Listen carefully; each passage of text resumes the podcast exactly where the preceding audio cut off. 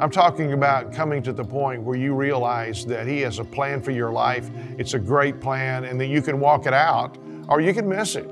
You know, He's not going to make you walk on the road that He's planned for you, but we, once you understand that that's the best thing that can happen to you, then you're going to want to walk on that road, you know?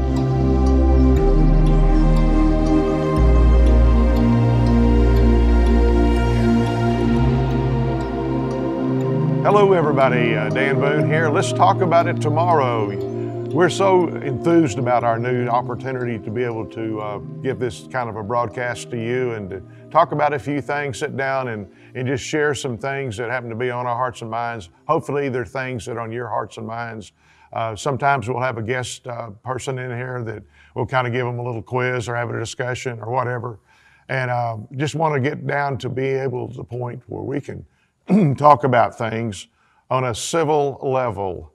You know, today in the, what's going on around us, I mean, there's so much stuff. Uh, I don't care what your beliefs are, where you're, you are on the spectrum of politics or any of that kind of stuff. Uh, you know, you can step into it pretty fast without even trying. And what we want to do is to be able to bring conversations to the table and bring information that we know is accurate and put it through the eyes of the Bible in today's light that we would be able to, you know, get some wisdom and some knowledge, some understanding. Uh, you know, people haven't really changed.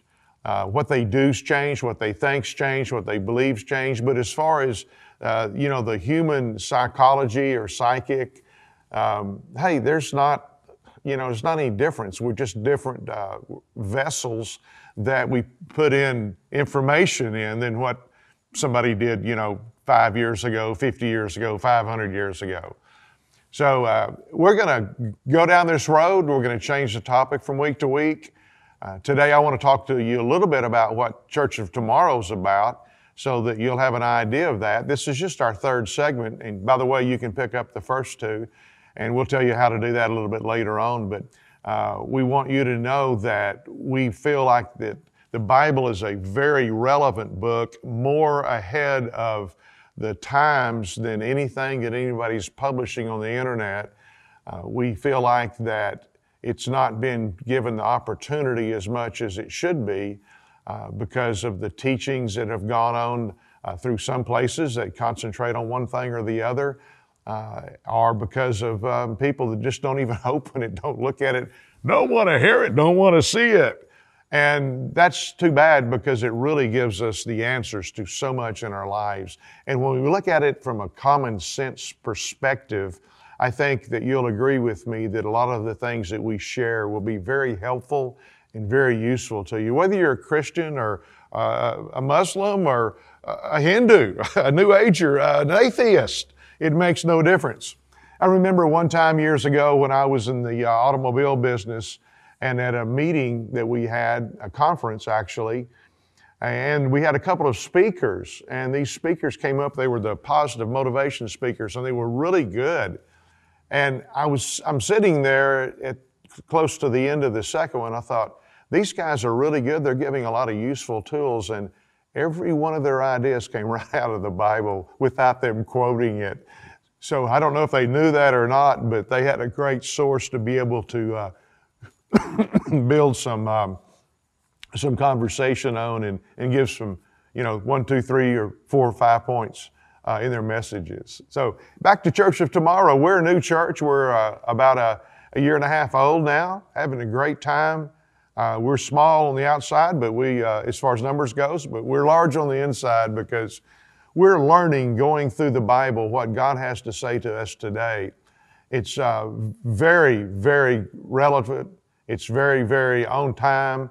It's uh, very uh, building uh, to the point of building us up so that we're able to stand in times of adversity. As a matter of fact, uh, what we actually use as kind of a little slogan here at Church of Tomorrow is that the days of the Church of Tomorrow will be like the days of the Bible, where people uh, were having seeing miracles and signs and wonders, and most of all, having changed lives. So that's what we're about is helping you change your, your life uh, to be more productive in what you're doing, to be uh, more understanding what's going on, to be more relative, and being able to have some answers to some things, because every one of us, hopefully, are continually questioning what is going on uh, today in my life. Why am I here? What am I doing for? What can I look forward to? What should I be doing to be able to look forward to next year and the next 10 or 15 or 20 years? Maybe it's for you, maybe it's the next 50 or 60 years. So, uh, those things are extremely important. At the same time, there is such a thing as a, something called eternity. Eternity. Your life is eternal. Whether you chose that or not, of course, uh, is, is it's still true. The, the fact that it is eternal, it will be ongoing without end. And God has given us the opportunity to choose where we spend eternity. And we can choose it with Him or without Him.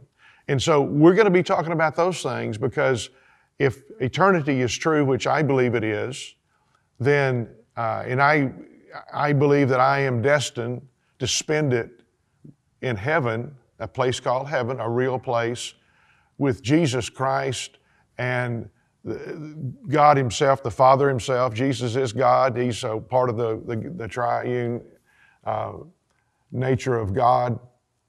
And the angels and people that have gone before me that knew Jesus Christ. I believe that. Maybe you don't. Maybe it's a question in your heart, or maybe you're not sure. That's okay. We want to get you one step closer to what you can realize is truth. And so that's what we're going to talk about today, among some other things. At Church of Tomorrow, what you would find is a group of people that love truth. We're truth seekers. Uh, we love people. Uh, we love Jesus. Some people are, you know, have been Christians for many years. Some are relatively new. Some have been Christians for many years, but they've discovered some things in the past year and a half that make that a lot different for them. The, the reality and the fact that we can take biblical truths and live on them today in a way that brings fulfillment. You know, Jesus said, probably the splitting verse in the Bible, if I could use that term, John 10 10, the thief comes not but for to steal, kill, and destroy, but I have come that you may have life and have it more abundantly. And at the same time, this was a reference to what was we find in the book of Deuteronomy where God says, you can choose life or you can choose death. Choose life. Open book test, okay? So, at, Church of Tomorrow, we just want to give you the opportunity. You come in bringing the baggage you've got, come in bringing the, the thoughts and beliefs you have. We're not uh, worrying about that. We're going to get together, we're going to talk about some biblical truths, and we're going to give you some points in your life that will help you and I'm not talking about just building self help, I'm talking about meeting the eternal God in a one on one relationship. I'm talking about coming to the point where you realize that He has a plan for your life. It's a great plan, and that you can walk it out or you can miss it. You know, He's not going to make you walk on the road that He's planned for you. But we, once you understand that that's the best thing that can happen to you, then you're going to want to walk on that road, you know? Uh, once I understood that, hey, God's plan for me is better than my plan for me would ever be because He loves me and He's not selfish and He knows everything. So those three things go together. Hey, I give up. God, what do I do? And he goes, Well, I got a book for you to read. And that's where the fun starts. And we uh, unfold the, the Word of God, the Bible, and uh, we get into that every week, and uh, we don't just pull a verse out here or there. We t- take things out of scriptural reference and um, present them to you.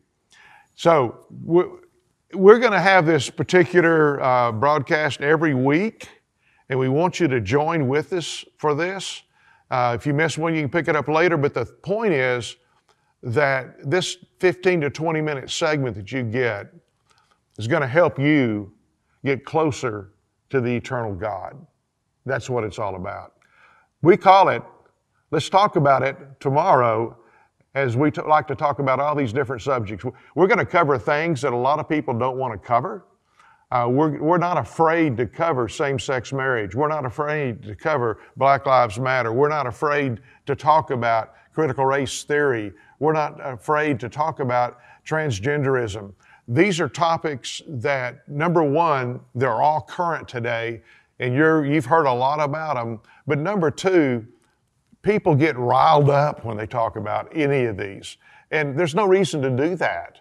Uh, we are reasonable people, and if we'll sit down, we can find out what the other person thinks, and we can take that into consideration. We can research truth. We can research, research life experiences. We can put things together and formulate the ideas that come out of those. And I am not intimidated by somebody on the far left or somebody on the far right uh, in, in saying what they believe. But I want to be able to talk to them about it rather than me just screaming at them or them screaming at me or somebody posting something on social media and calling somebody a blah, blah, blah.